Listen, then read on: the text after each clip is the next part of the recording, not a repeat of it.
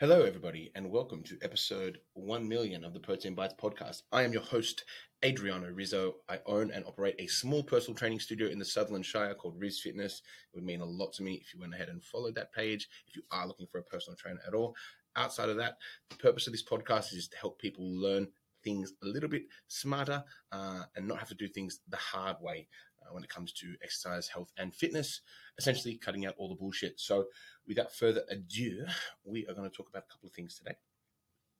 Happy New Year, firstly. Welcome to 2023. I know I am pumped as December is a really more or less the shittest month for fitness business owners.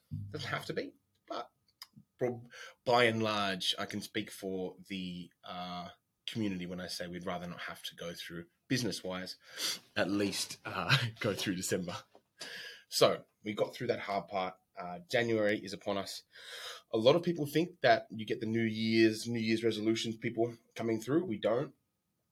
Typically, uh, people aren't ready to start at, on on the first. Like New Year, New Me, but you've just got a bunch of people who talk shit and don't actually act on it. Um, so there's a lot of that. Um, but most people are like on holidays until like halfway through Jan, end of Jan. So it really just depends on uh, all that sort of stuff, really. Um, so yeah. Anyway, um, straight to the podcast. We're going to talk about whether or not TikTok, TikTok trends or Instagram Reels are killing your gains, and some real life experience about that. And then I want to talk about protein, uh, when to have it, how much to have, uh, why it's important, the effects it has on your body, and uh, yeah, all the rest. So let's get to it. Uh, TikTok trends. So what this sort of like refers to is like the broader, if you want to call it the fitness industry. I don't think that's a. I think personal training, what I do, and gyms and like F45s, that sort of stuff is like the fitness industry. I don't think um, social media people should be considered fitness industry. Uh, I, I, don't think they. Um, I think anybody can technically be like a fitness influencer. You don't have to have a personal training certificate. Uh, and I think you should have one if you do want to influence people's uh, health decisions, that sort of stuff. I think you should have some level of education before you we get told that that's our industry, right? But be that as it may, you've got some people um, inspiring or uh, changing the course of their educational direction moving forward. So what that means is you have people um, who aren't educated with big Instagram followings and good bodies influencing people on who, who aren't educated either on what choices to make, what things to do with regard to their health and fitness. Okay. So, um, do I think that that's a bad thing? Yes, absolutely. And what that can kind of look like is, I mean, let's say if you're someone with a six pack or like you're a girl with a really big bum and a small waist, typically off the bat, people buy people uh, let's say if I was a really overweight personal trainer, which I'm not, um, but if I was, uh, I really wouldn't expect people to want to buy from me because you've you can't show you're not showing your the person that's interested in your service that you're capable of doing the things that you're telling them to do. So it's like essentially like you're not selling a. I guess you're selling a dream in a in a in a weird way, uh, but you're selling a possibility. Maybe you're selling a chance they could have uh, their lifestyle on check, work, and um, you know, stay in stay in shape. Uh, whereas if you're someone that's you know really overweight, uh, it'd be pretty hard to sell that because it's like, well, you're obviously not practicing what you're preaching. Uh, so one, you don't care, you know, etc. Um, so TikTok trends are really dangerous in that way um, because it can, can be kind of like misguiding. So like people will ninety percent buy who you are firstly, um, that'll get like the foot in the door, and then like your sales procedure results that you've gotten for other people will will kind of help persuade somebody to to want to buy into what it is that you're doing. Um, and then like barrier of entry as well is probably going to be a huge one. Like so, the barrier of entry. Like for me, I charge for my programs. You can't just come in and, and have a suss at what we do and then fuck off, right? Like you can on Instagram this stuff's free because like you're the product, right? So they'll show you what exercises they're doing um, in order to garner attention. So let's say I had a client of mine, Rachel, lovely lady, been a, almost a client for over a year now, I think. Um, and she's a massive fan of TikTok, loves it. uh, and is always constantly asking me if we can do these weird fucking dumbass workouts. And I'm not calling her a dumbass when I say the dumbass workouts, but as a professional, I know what's a good workout, what's not, or what's a good exercise and what's not. Um, but she's constantly asking me like, "Can we do this fucking stupid thing? Can we do this fucking stupid thing?" I'm like, "No, dude. Like, we do the stuff that we do because that's the best." But she sees someone with like a shredded six pack, and her brain uh, uh, that that that to her makes more sense than Coach Man knows what he's talking about sometimes, right? She always listens to me to, to an extent, um, and trust me, which is great. Uh, but there's also that you know curiosity, or what if Coach Man doesn't know? Um, and so what that tends to mean um, is that most people think that as well. Okay, most people will think that if she's even paying for a service, she's paying to see me on a weekly basis. If she's paying to see me, she trusts me. But then still, there's that level of like, well, maybe TikTok guys know something we don't know, um, it's dangerous. And so, what if she wasn't being guided, she wasn't being coached by myself? What would that look like? What would probably look like her doing heaps of dumb exercises back and forth, like just program hopping, what we call in our industry program hopping, uh, and not getting any results. And that is quite literally like the worst thing you can do because you're training four or five times a week. You believe you're putting in the effort, and then you're getting no result to speak of and that is probably the worst thing. Whereas for me and my girls, I always encourage, hey, um, we probably should work out the least amount to get the most out of your training. It's kind of how it lies. Um, so yeah, it just depends on depends on the person, but I just feel like over overarchingly, like those TikTok videos or like reel videos, um, one the level of difficulty is like quite hard. Like they'll get you like do an ab rollout thing, which is just so dumb. Like you won't. That's not a practical exercise to do. However, you can squat 100 kilos. That's pretty practical. If you can leg press 200 kilos, that's pretty practical. Um, but doing an ab rollout, there's not. That's not going to help. That's not going to be have high degree of transference into your life. It's not going to help you like carry groceries or walk upstairs um, without being out of breath. You know. So I think a lot of people like that. It's attractive. It's like sexy. Um, hence why it gets a lot of views because you've got someone with a six pack or someone with a fat ass doing some weird like donkey kickback thing that doesn't work to grow your glutes at all. Um, guys, just please keep in mind that um, kickbacks, glute kickbacks aren't the most effective exercise to use if you want to grow your glutes. Just saying. Um, but yeah, you'll see a lot of people doing that and misguiding people because they have a fat bum. But what they did to get there isn't what they're doing to keep it. Does that make sense? Like just because somebody's showing you an exercise, it's just because they have no content to, to make up. So they'll just make up some dumb exercise or see some exercise, remake it themselves, and then put it out to you guys, to the public. But that's not what got them there. So I think that's what what's dangerous about this whole TikTok sort of scenario is you're seeing people with no qualifications, or if they do have qualifications, they're just trying to make their content look interesting, and they can't make their own content interesting because all they have is a six pack, and they've not fucking no charisma, and then or maybe they've got some charisma, but like not much depth maybe perhaps to their, their character or who they are, and so they can't really sell, um, you know, the, the the actual process.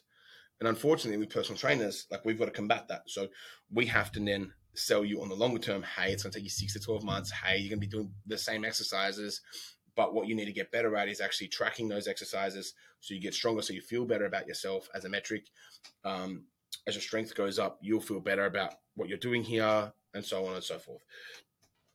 So it's just a little bit of that sort of stuff. Um, that's kind of how our industry works. We see those, that's top of the like sort of funnel, super sexy, super appealing exercises, good looking people exercising, misguiding you guys because you guys have no education either. Um, and then like us personal trainers, we have to like pretty much uh, temper that and, and, and drop down your expectation of how it actually works and put some context to it and say, hey, this is how you're going to achieve X result uh, in X time because of X, Y, Z. Cool. Hope that kind of makes sense. Um, I know I sort of speak broadly, uh, but I hope I sort of reeled it in for you guys. Yeah. So we're going to talk about protein next. The protein's a fascinating one. Um, a lot of people don't understand it. So there's a couple of things that most people don't understand. So when you do, so most people think um, insulin. Well, not most people, but a lot of people think that insulin release release causes fat gain and that sort of stuff, which it doesn't.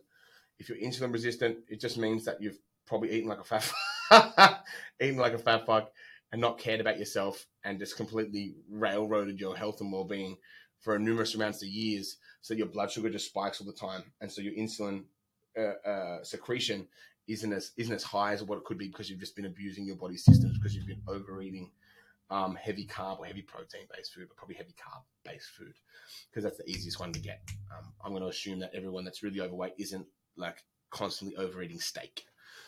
But what happens is when you have carbohydrates or sugary processed food, that shit hits your system really, really fast if it's processed. Um, that releases insulin, and people and that insulin release helps shuttle uh, those nutrients to where it needs to go in the body. And so, what most people believe is that insulin then is the bad guy um, and not the calories they've eaten, right? So, it's really important to contextualize that sort of stuff. Okay. Um, outside of that, um, what's really important as well is understanding um, that protein actually will elicit a uh, a release as well. So protein will actually elicit a insulin secretion. So whether you're eating carbs or, or protein, um, you are going to get some insulin release. So people don't even understand that. And so they'll tell you, eat a keto, insulin's bad. And it's like, well, no, dickhead. Uh, actually, protein will get, re- like insulin will get released, secreted if you eat carbs or not. Okay. And then what most people don't understand as well is that when you're eating carb, uh, heavy protein based foods, I've got to actually let me just try and get this up for a second. So I want to like protein to carbs word. um, processed protein to carbs. Gluconeogenesis. So, if you consume too much protein, then this can be converted to glu- glucose by a process called gluconeogenesis. The conversion of protein to glucose re- occurs as a result of the hormone, uh, hormone glucagon, glucagon, which prevents low blood sugar and isn't a bad thing unless you are over consuming protein. Right. So, your body has a natural process in which it will convert um, protein to carbs, to sugar in your bloodstream. So, regardless of whatever the fuck you want, it's a really stupid idea to cut out the carbs because you're having carbs anyway. Most people don't get that. All right. You're actually you're actually having carbohydrates. Like it, it's getting in there somehow. And I think a lot of people um, aren't aware of that. And so they make silly choices like they need to do a keto diet, they need to do X dumb diet, and it just doesn't work. It just makes no sense whatsoever. So um I hate to uh, be the bearer of bad news or bring that to to light for you. But that's what happens in the body, and uh, it's a good thing because that means you can eat carbs again. Yay! You just have to be accountable for it. Boo. Okay. Um. So, best timing for protein, best sources of protein. Now, you can have your your plant based sources, beans, legumes, all that sort of shit. But there's a thing called sorry, what the fuck is difference? Um, there's a thing called um, what the fuck's it called? Um, you have got essential amino acids, right?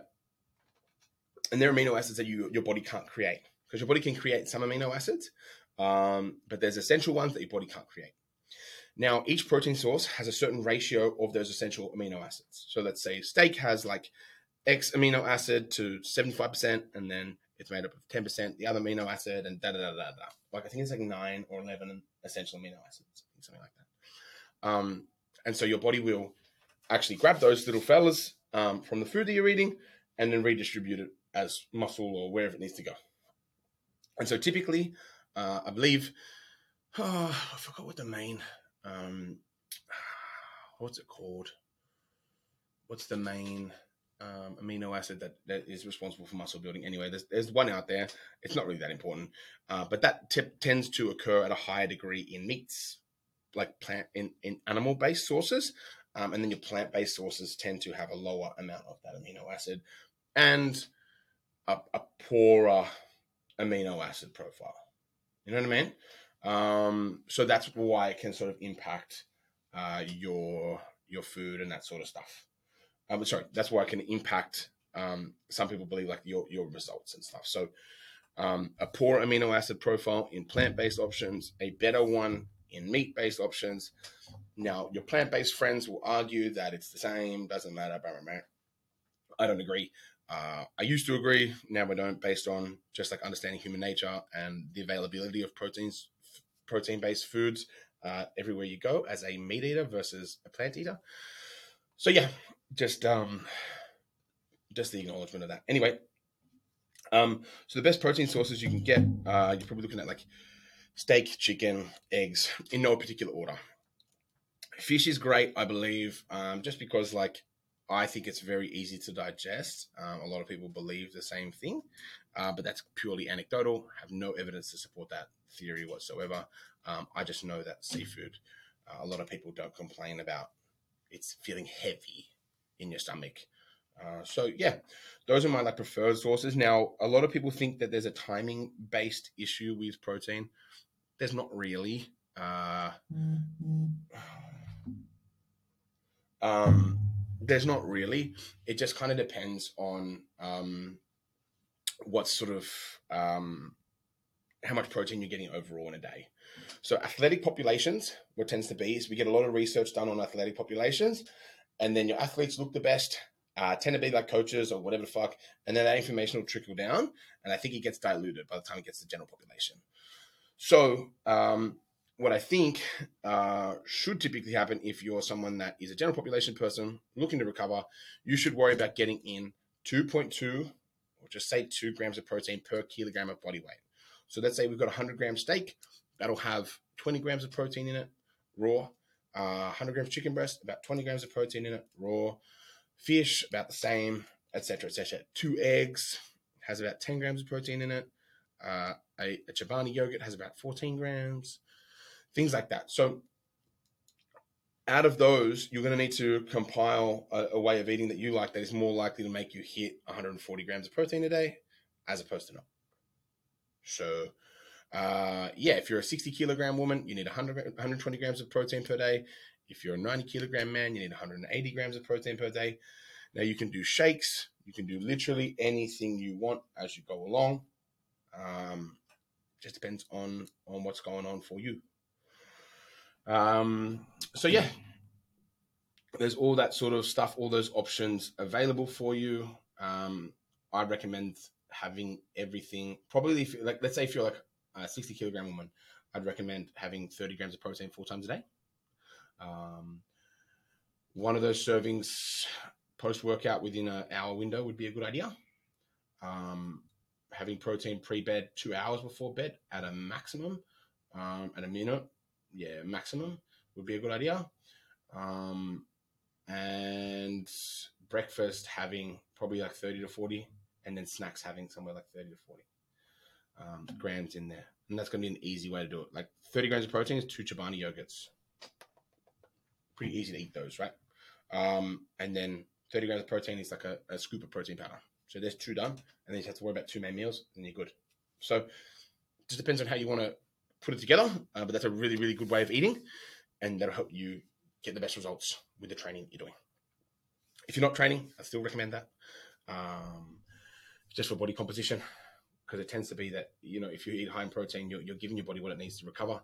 Whereas if you're eating higher in carbs and switching out the protein, you're just not. Uh, and you can see the body types that's reflected in people who have high protein diets. Even if they're skinnier or leaner, they'll look more muscular for sure. Uh, so yeah, look, there's no real best time for general pop. Look, as as frequent and as regular as you can have it, have it, um, and break it down into probably like four even portions would be a really good idea. Okay, that's kind of where we're at. So, so you have 200 grams of protein need a day, then have 50, 50, 50, 50. You can even have 60, 40, you know, 60, 40 if that's what you want. However, but like I'd recommend over 30 grams per serve um, and then no more than probably like 60 grams per serve or 70 grams, because it seems like that's kind of the best way that your body can digest it. Um, in terms of like bioavailability, availability of protein, you're still going to get most of it, I believe. Um, but if we're like, if we're splitting hairs, uh, they think that it's best to have small amounts of protein split up throughout the day. They think, but I, I just don't really. I see it's very negligible the results you're going to get. So that's pretty much the protein conversation. Meat or plant animal based sources are the best. Then probably like your protein powder based sources, protein powder. Then probably like your plant based sources. Split it up into four meals in a day. One of those meals can be snacks throughout the day as well. So you just have to worry about three meals hitting 60% or 70% of your protein goals for the day, which is pretty easy. Uh, and then have one of those meals with a high amount of protein after. So post workout, probably like an hour minimum, max, hour minimum. Um, have some protein before bed, but like have it two hours max before bed. You don't want to have it an hour and a half, two hours close to bed because it'll fuck with your sleep. So those are the main considerations. Um, protein still produces insulin or, or, or initiates the secretion of insulin. Protein is the building blocks of all our muscles. You should have about two grams per day per kilogram of body weight. Okay. Um, and yeah, that's about it. Thanks for tuning in. My name's Adriano. This is the Protein Bites podcast. And to all my five listeners, thank you so much for tuning in. I appreciate you guys. You find any value of this podcast at all, shoot over my shoot this over to your friends and family if they need it, because that's how this podcast is going to grow. It's not going to grow without your support otherwise. Like it on like it on Spotify, rate it, do all the cool shit, and uh, I'll see you guys on the next one. Peace. Thank you.